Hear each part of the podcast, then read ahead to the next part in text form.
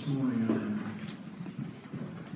both overwhelmed and incredibly grateful that we have come to the text before us that deals with the death of our Savior. I hope that you will feel the weight of what Matthew is writing in his gospel under the inspiration of the Holy Spirit. I mentioned to you a couple of weeks ago as we started this section of the gospel that this is the pinnacle of our faith. It is the center of what you and I believe, what we trust. And so this morning I've prayed, this week I've prayed, God help us to get what you are putting before us here. I don't want us to try to make it complex, although there are many complexities in what is going on here as far as what is actually happening in the Jewish culture, what is happening with the Roman government. I want us to see how awesome and great what our Savior is doing here in this text is this morning. So I want you to go to the text with me today. We're actually going to cover through verse 61 of the text that's before you. I'll read the other two sections as we get to them.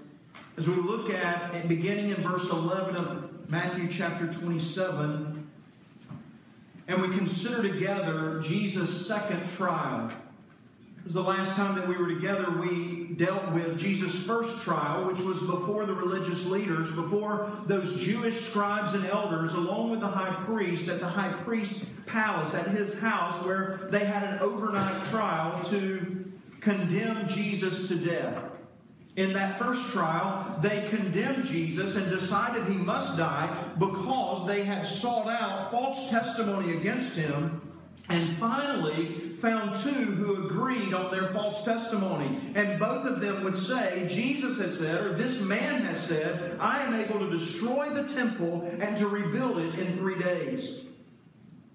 The high priest tore his robes. He was so overwhelmed that Jesus, in his declaration of his uh, own deity in that moment, Jesus' own understanding of who he was was uh, displayed there, and even further as he responded to the high priest and their questioning after that. And he goes on to proclaim that soon you will see me sitting at the right hand of power and coming on the clouds of heaven. And they determined that because he was claiming to be God, he must be killed.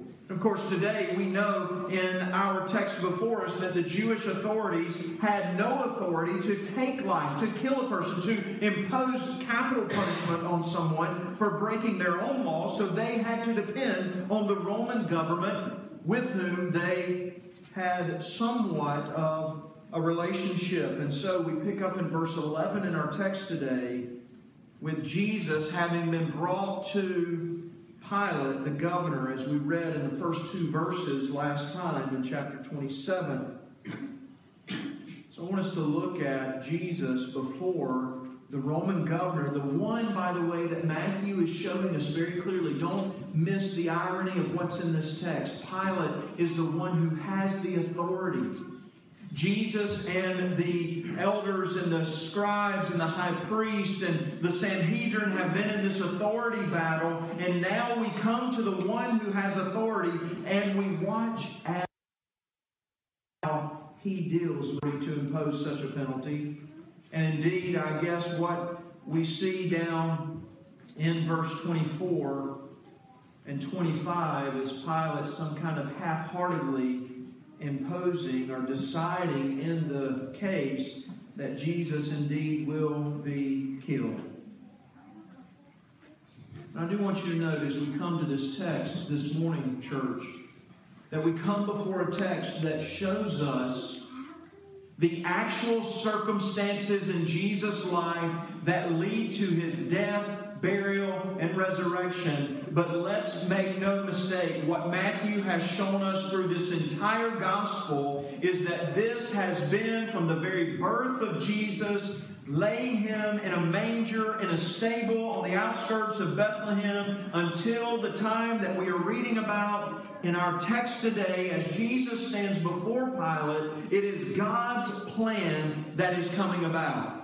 And so, while we will look at what is happening in the temporal world, while we need to look at what's going on with the Jewish Sanhedrin and how God chooses to bring Jesus and uh, uh, to trial, and how He uses Pilate to be the one who will ultimately impose the death penalty on him, it is God's will for His Son to suffer and to die because God is doing something. God is working salvation for you and me so I want us to explore this passage this morning from the perspective of four questions, two of which we'll find on the lips of Pilate in the beginning of our text today. Four questions that I want to help us explore what Matthew is saying to us about what is going on at the cross. Question number one is found in verse 11. Jesus stands before the governor, that is Pilate, and the governor asks him this question Are you the king of the Jews?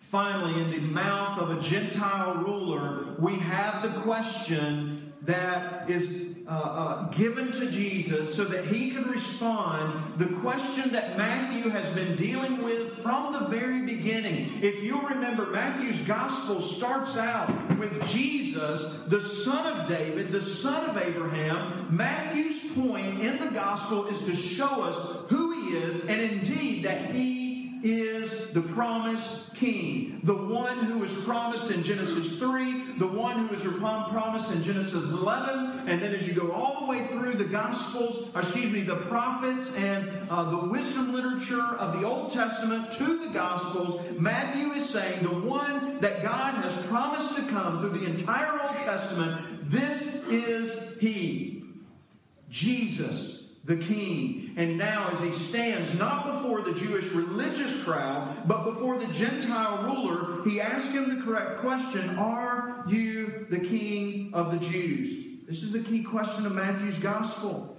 Who is Jesus? And it's not only the key question of the gospel, friends, it's the key question of every group of people that have ever walked upon the earth. It's the key question of every one of us. It's the key question that you must answer. And it's why we're preaching. It's why Matthew is written. It's the reason God has given us the Word of God is to show us who Jesus is. And I want to propose to you this morning that in the text before us, we have at least the two possibilities, and you must decide. You can't read the gospel and walk away without deciding what do you believe about Jesus. He is either the Messiah King that Matthew is presenting, the one that was promised by all of the prophets and all of Moses and the law that he gave prophesied to come and bring salvation to us, or he is a Galilean prophet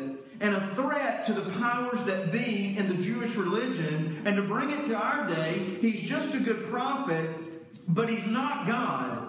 He's not the Savior. He doesn't have the ability to redeem. Who is Jesus to you? There's no question about Jesus' own claim about himself. His entrance into Jerusalem just a few chapters ago, his speech and teaching and confrontation in the temple left no question. Jesus is proclaiming he is the king sent from God who has come to bring in, he is proclaiming the uh, uh, uh, uh death, if you will, of the temple and he's saying that I am the new temple of God. I am the one, the mediator between God and man, by whom, through whom you must go to meet and relate to our great God. So, if there is no question about what Jesus believes about himself, I want to bring you back to uh, one philosopher's suggestion about what you must do with Jesus, and that is C.S. Lewis who says that Jesus must either be seen as one who is a deceiver, he has either intentionally knows that he is not the king, but is deceiving those around him. He knows that he is not the Savior. He knows that he's not the Son of God, but he's trying to deceive the religious leaders and the crowds just to get a lot of folks following him. And so he is uh, lying. Or he's deceived himself. Perhaps you read the Gospels and you see Jesus really does believe this stuff about himself. He's not just intentionally deceiving others, he really does believe he's the Son of God. In which case, he has deceived himself and he's a lunatic. He's a madman because he doesn't even know who he is himself. So, Jesus is either a liar or a lunatic, or he actually is who he says he is. He's Lord. And friends, this morning, your life, not just your mental assent, not just you sitting in a pew this morning saying, Here's who I believe is. Oh, I believe he's Lord. Your life reveals who you believe Jesus is. What do you trust? Not what you say you trust, not the answer that you know that you would give if somebody said, What do you believe about Jesus? Oh, he's the Son of God. Do you believe he died? Yes. Do you believe he rose again? Yes. Mental assent is one thing that we have to come to. You have to understand what Jesus or what the Gospels are saying about Jesus, but to believe that is to believe it at a heart level, a trust level, at the very bottom of who you are, that you look to Jesus as the one whom you trust. So he is either liar, lunatic, or he actually is Lord. And Pilate wants to know, Jesus, what do you believe? Are you the King of the Jews? I want to ask you this morning, as you're sitting in the sound of my voice, what do you believe about Jesus? What do you believe? Jesus, in this trial, responds to Pilate, You've said so. But when Pilate then comes and says, You don't respond to any of the charges that they bring, not even one, Pilate is amazed that Jesus does not even respond. He doesn't bring the defense. It's as if Jesus is saying a couple of things to us. First, my life has held up who I am. You know what you have seen, you know what I have done. And Jesus has said to even the religious leaders that are there, they will not hear from him, they will not uh, uh, uh, see him again until they see him sitting at the right hand of power, coming in the glory of his Father. And so he remains silent. Isaiah says this, it describes it to us that he, like a sheep before his shears, remains silent. And that's what Jesus is doing. So much so that Pilate is amazed that he wouldn't even defend himself. And so Pilate has to come up with something that he will do, beginning in verse 15. We've read it, it's the feast of the Passover. Matthew says it was the custom of the governor to release one prisoner to the people, and so he comes up with what he believes will be an easy choice for them this notorious prisoner that Matthew calls in verse 16 Barabbas. Pilate asked them the question in verse 21 Which of the two do you want me to release? Do you want Jesus, the Christ, or do you want Barabbas?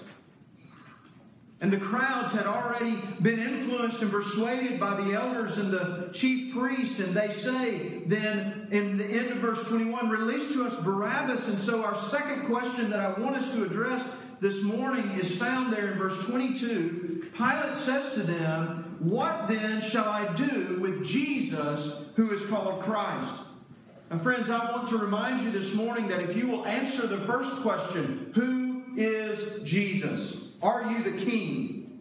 Once you answer that question, it will help you answer the second question. Then what shall I do with Jesus? The first thing that struck me as I read through the text that we have before us this morning, friends, is the fact that there are many different people and many different groups that are introduced to us here in the passion of our Savior, that is, at his death, burial, and resurrection, and how each of them treat Jesus in different ways. We've already seen Peter and the disciples. We saw how Judas treated Jesus. We saw how the religious leaders at their uh, uh, trial treated Jesus in the text that we've read for today. We see a couple of other folks. Again, we are introduced to the religious leaders and how they treat Jesus. If you read verse 18, you find out that Pilate even discerns that the religious leaders are treating Jesus the way that they are out of envy. They are motivated by envy of Jesus, by envy perhaps of his followers, by envy of perhaps of his power, by envy perhaps of his authority, or perhaps of his ability to relate to God. Pilate knows they are envious of him. And so I would say to you this morning, what then shall we do with Jesus? The religious leaders in the text before us, out of envy, desire Jesus to be out of their way. And the only way that they see to do that, because they've already tried to shut him up with arguments, they've already tried to uh, uh, marginalize him, and it's not possible. They were not uh, uh successful at that.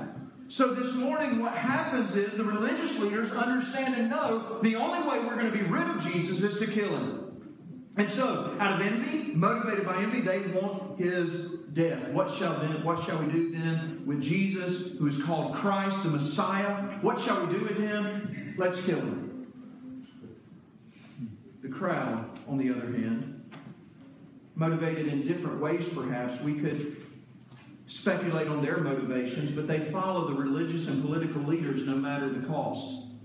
I was tempted to stop there this morning. We got a lot of ground to cover in the text. But let me just say that statement again, and then you take it. The crowd is motivated, perhaps in different ways, but however that is, they're motivated to follow religious and political leaders no matter the cost. And so their thirst and violence for blood, their ability and motivation to maybe please or maybe to, to just listen to their religious leaders at the time that were not recognizing Christ, they could be seen, even a Gentile pagan is understanding their envy about this man and why they are doing that. They listen to the political leaders and they then follow them and ask not only for Barabbas to be released, but for Jesus to be crucified. You see, that really is what this question is about to the crowds, isn't it? You want Barabbas, I get that. I'll release Barabbas. Then what shall I do with Jesus? Pilate had all kinds of authority to do all kinds of things with him. He didn't have to ask the crowds, and yet he wanted to capitulate to the crowds in this case, and the crowds cry out, Crucify him, to which Pilate responds in verse 23 What evil has he done?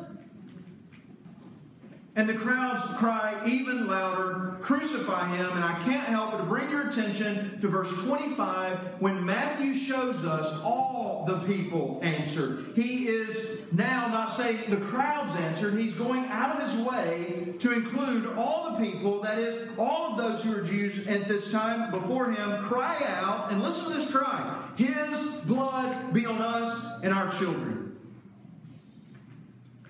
Their thirst for violence and blood, their motivation, whatever it may be, has led them to be willing to take a culpability for evil in killing this innocent man. And they're putting that not only on themselves, they're saying, and our children. We will take it. We can take responsibility for our own actions.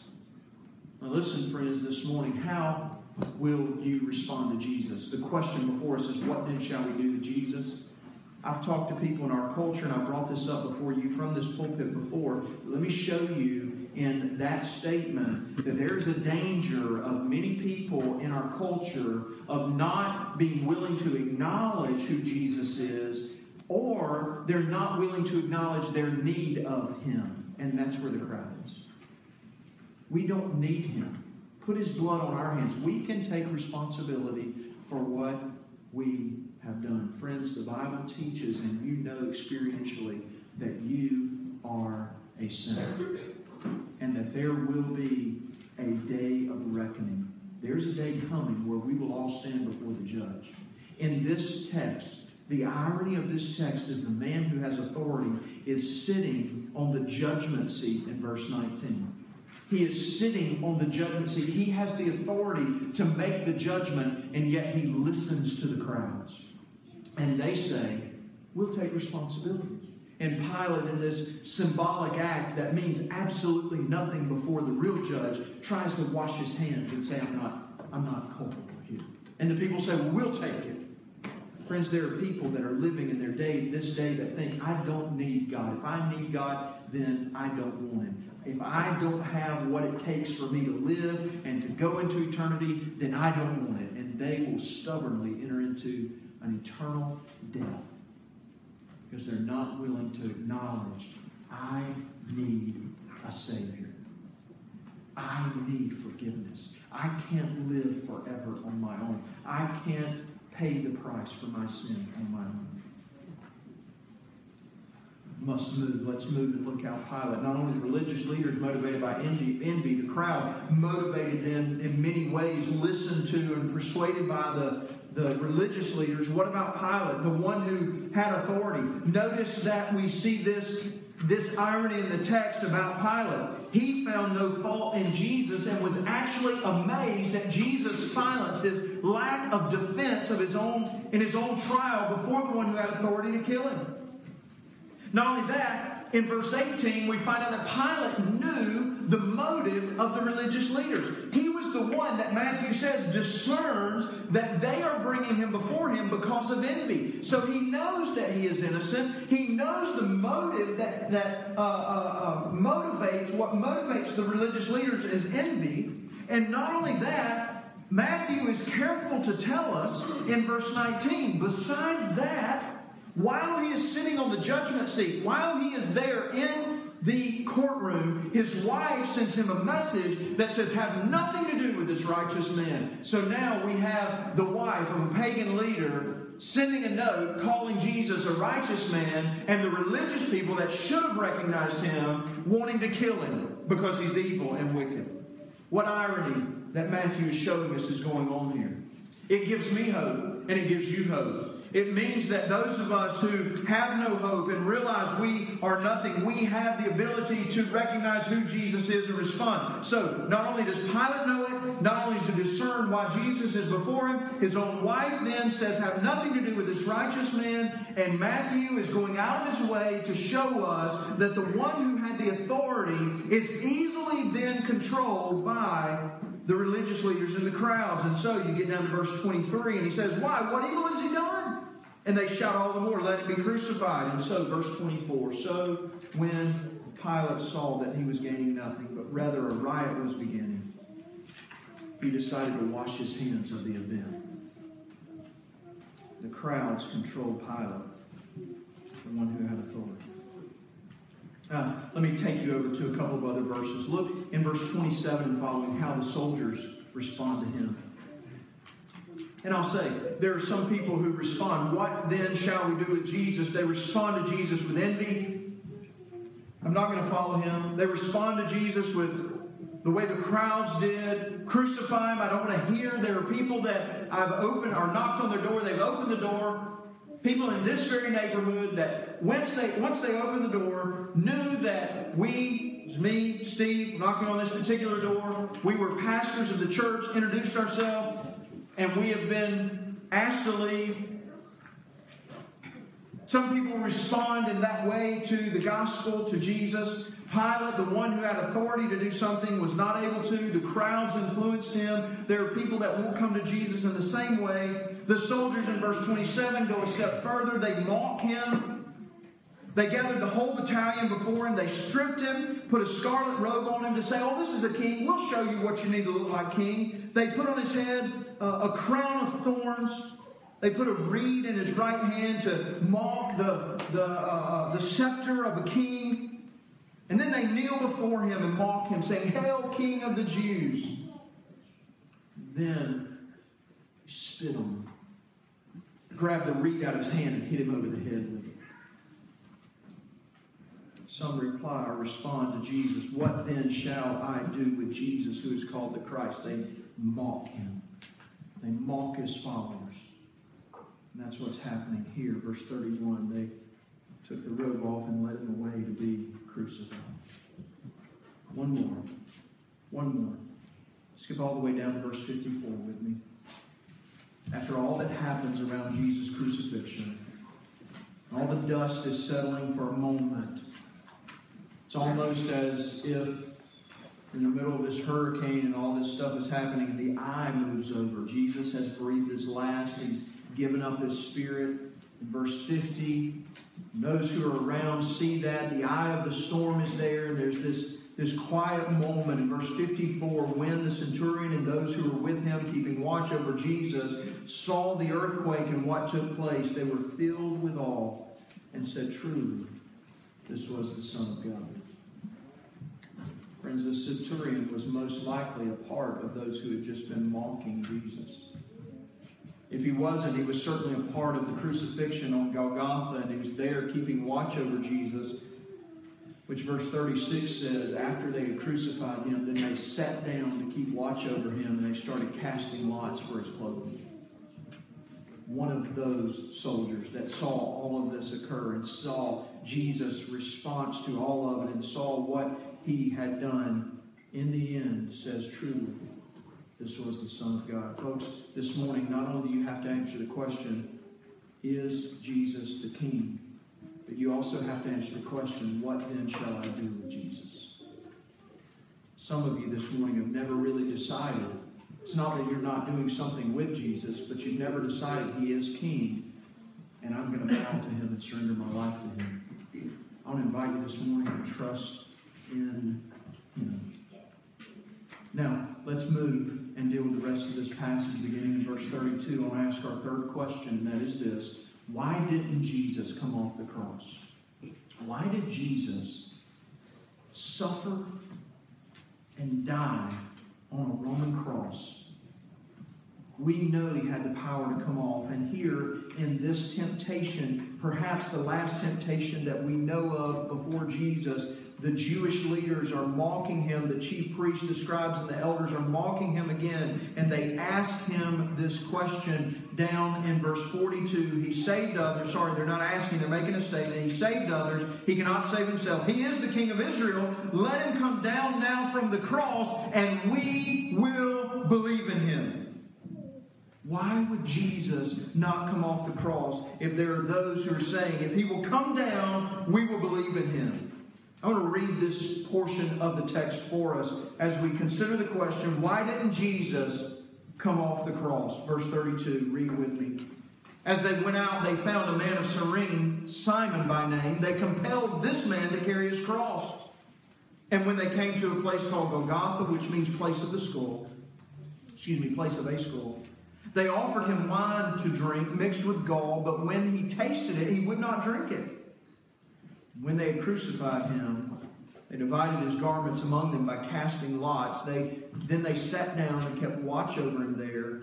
And over his head they put the charge against him, which read, This is Jesus, the King of the Jews. Then two robbers were crucified with him, one on the right and one on the left. And those who passed by derided him, wagging their heads and saying, You who would destroy the temple and rebuild it in three days, save yourself. If you are the Son of God, come down from the cross. So also, chief priests and scribes and the elders mocked him, saying, He saved others, he cannot save himself. He is the King of Israel. Let him come down now from the cross and we will believe in him. He trusts in God. Let God deliver him now if he desires him, for he said, I am the Son of God. And the robbers who were crucified with him also reviled him in the same way. Friends, there's one sure way to get me and perhaps some of you to do something that I really don't want to do. And that's to tell me I can't do it. From the time I was a young boy, I was motivated by somebody daring me or double dog daring or God forbid, triple dog daring me something, right? And uh, I've overcome much of that today, and I don't fall to the temptation of dares like I did when I was a younger man. But one way to test the will of a man is to say, You can't do that. I am sure yesterday there were people that experienced that very thing. Your truck won't go through that water. Oh, I bet it will I bet you won't do it. And then Steve Leonard and the fire department's going out to get you. Why? Because we don't like to be told what we won't do. Jesus is hanging on the cross. He's hanging on the cross for our sins, and they are going by wagging their head, saying, Save yourself if you are the Son of God. Prove it. Prove that you're the Son of God. Come down, and we'll believe you. Verse 42 He saved others he can't save himself. Don't you know, friends, we've already heard Jesus say, Do you not think, he said this to his disciples, do you not think I could call 10,000 legions of angels and my Father would send them just like that? But what got me in reading this text that I want to bring your attention to is the religious leaders at the end of verse 42. Let him come down now from the cross, and we will believe in him. Friends, no doubt that we could go a couple of ways here, but I want to ask the question to you why didn't Jesus come off the cross? If they would have believed him, Well, we could go back and talk about the fact that he had done all of these miracles. He had preached the way that he had preached. As a matter of fact, this very week started with Jesus raising Lazarus from the dead on the outskirts of Jerusalem. No doubt the story had come to them, and if they wanted proof of Jesus' power over death, all they would have to do is go talk to Lazarus, and they could know was this man dead? Is he now alive? And they say to him on the cross, just come down and we'll believe you. Let God save him. He said he was God's son. Certainly, God won't let his son die. Why would God ever let his son die? And why would you stay there if you are the king, the Messiah? How could you die on a cross if you're really king? Why didn't Jesus come off the cross?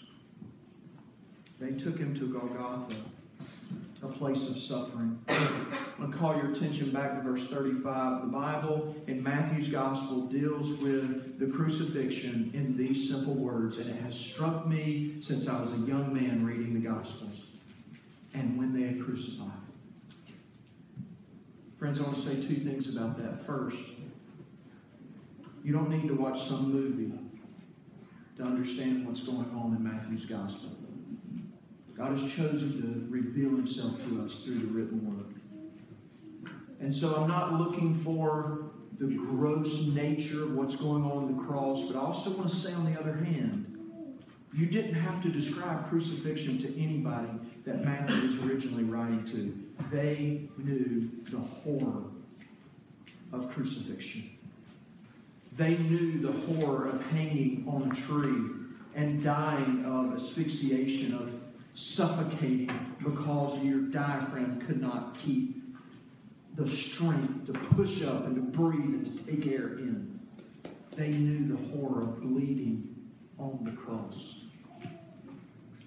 You and I need to understand that Jesus is there hanging between heaven and earth because he loved us. And if there were another way, remember just a couple of weeks ago when Jesus prays to his Father, God, if there is any other way, let it be. But if not, your will be done. My friends, the reason Jesus wouldn't come off the cross is because we needed someone to take the penalty of our own sin.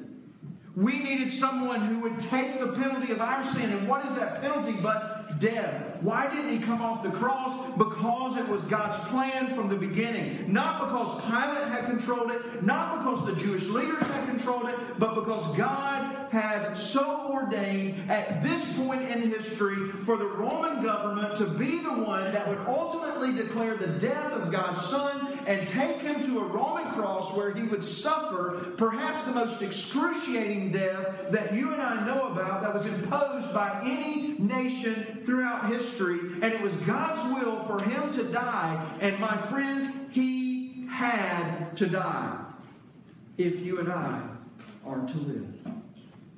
He had to die. Jesus had the power to come off the cross. He did not because of his love for you and I, which brings us to the last question I want to deal with. And that is this. Then what does the death of Jesus mean?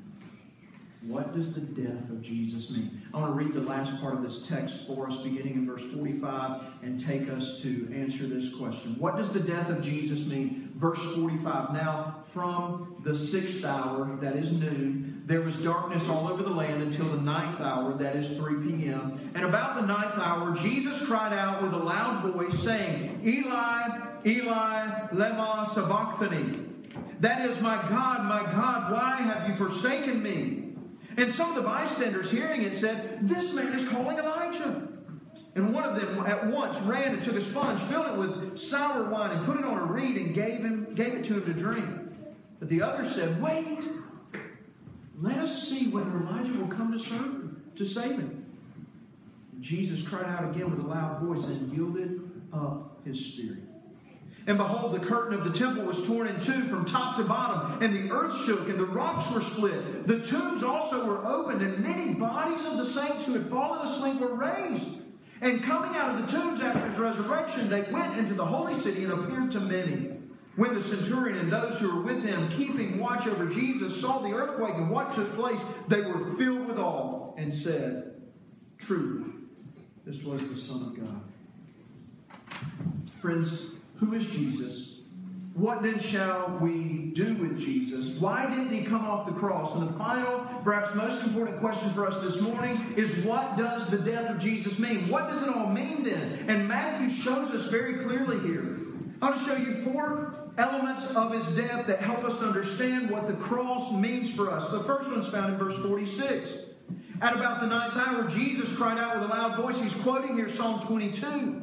And he says, My God, my God, why have you forsaken me? My friend, at the cross, here's what we find. I could say it in the most concise way by saying to us, God's love and God's holiness are both satisfied at the cross. That is, God's love for you is providing a way for forgiveness and salvation and eternal life, but God's holiness is not compromised one bit at the cross. And so Jesus is crying out to his Father, the one who is the beloved of the Father, and he's saying, Why have you forsaken me? Why would it be that the Father could not look upon sin and would dump all the wrath of a holy God upon his Son? Why? Because he loves us, but he's not willing to let his holiness suffer anything. He will not compromise his holiness. He cannot overlook sin, but he himself provided his own son. He would not spare Jesus, but gave him up so that you and I could have life. What does the cross mean? It means that God's love for you is demonstrated in the death of his own son, and God's holiness is not compromised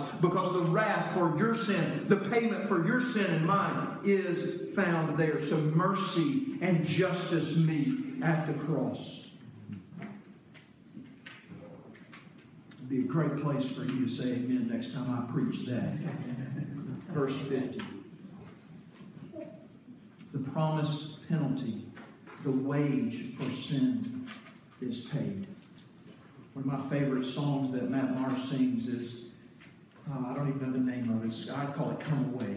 Um, but it, the chorus says, Come away, come away, come and rise up from the grave. And in that chorus it says, What Jesus was doing at the cross is trampling over death by death.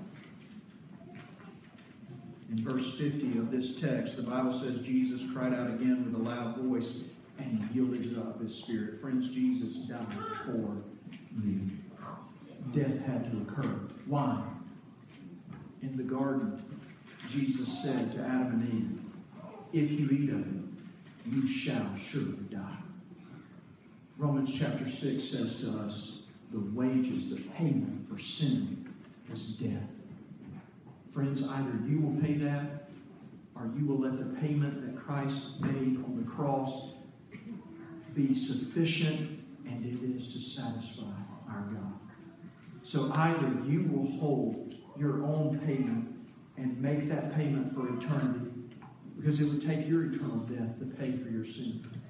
Or you can come to Christ, confess that sin, repent, turn of that, and trust in Him. Friends, the cross means this the promised penalty of God, who said in Genesis chapter 3 that the seed of the woman will crush the head of Satan. And we find in Galatians that at the full in the fullness of time, born of woman, Christ came to pay for our sins. Friends, death that is yours was trampled over by the death that was our Savior's. He defeated death by his own death. And so, the promised penalty that is death is paid in the death of the Savior. Thirdly, verse 51, it means the separation between God and man is removed. Look at verse 51. Behold, the curtain of the temple was torn in two from top to bottom. The earth shook and the rocks were split. What does that mean, Pastor? It means that that that, uh, uh, dividing line between the outer part of the temple and the Holy of Holies, that dividing line that only the high priest could go into once a year. And even then, they had to tie a rope around him just in case there was some unholiness in him. And the veil that went before him of smoke and incense was not uh, enough to keep the holiness of God from striking down man and sin. Even there, he would go into that Holy of Holies to make atonement for the people. And this is showing us at the death of Christ, the ultimate lamb is slain, his blood is shed, and that blood is sufficient for all time, for all people. Those who come find hope and forgiveness in the cross, and you find a separation that your sin caused between you and God vanished. With the tearing of the temple veil, the very presence of God can be known to you. And God has promised His Spirit to come and indwell us so that there is no separation any longer. Jesus' death made your relationship with God possible. He made the indwelling of the Spirit of Jesus possible for you through repentance and faith. And then finally, my favorite part of this text. I hope you don't ask me a whole lot about it afterward because I don't even know that I understand it. I just believe it. Verse 52. The tombs were opened. Many bodies of the saints who had fallen asleep were raised. Coming out of the tombs after his resurrection, they went in the holy city and appeared to many. Here's what I know the death of Christ meant it means eternal life is possible. Friends, from the very beginning, from Genesis chapter 3, when we see death enter into our world. And you get to Genesis chapter 4, and we find out that it's not Abel because he's killed by his brother, and it's not Cain because he killed his brother. And we get to Genesis chapter 5, and we find out so and so lived and died, and so and so lived and died, and so and so lived and died. And we're crying out for the question can we overcome the penalty of death? Will there ever be one who would come? Could it be this one that Jesus, that God promised in, in Genesis 3.15? Could it be Seth? Could it be Noah? Could it be and you fill in the blank for generation after generation after generation after generation. People lived and died upon the earth, revealing to us the effects of our sin, and death is still here in our day. But we have the glimpse and the hope here at the cross that the tombs were opened at the death of Jesus, and bodies of the saints who had fallen were raised from the dead, and it gives us hope. We can have eternal life in Christ. Friends, you can have eternal life because Jesus died in your place. What does it mean? It means love and holiness meet. You can experience the love of God without compromising the holiness of God because His one and only Son died for you. It means that you don't have to fear death. Friends, it changes everything. It changes the way I look at my life. It changes the way I look at my family. It changes the way that I do business, the way that I talk to other people. Why? Because life is possible. And in Christ, I have eternal life. I no longer fear death. You can have this life. Where? At the cross. At the cross. Where I first saw life. The burden of my heart rolled away. It was there by faith. I received my sight. Now I'm happy.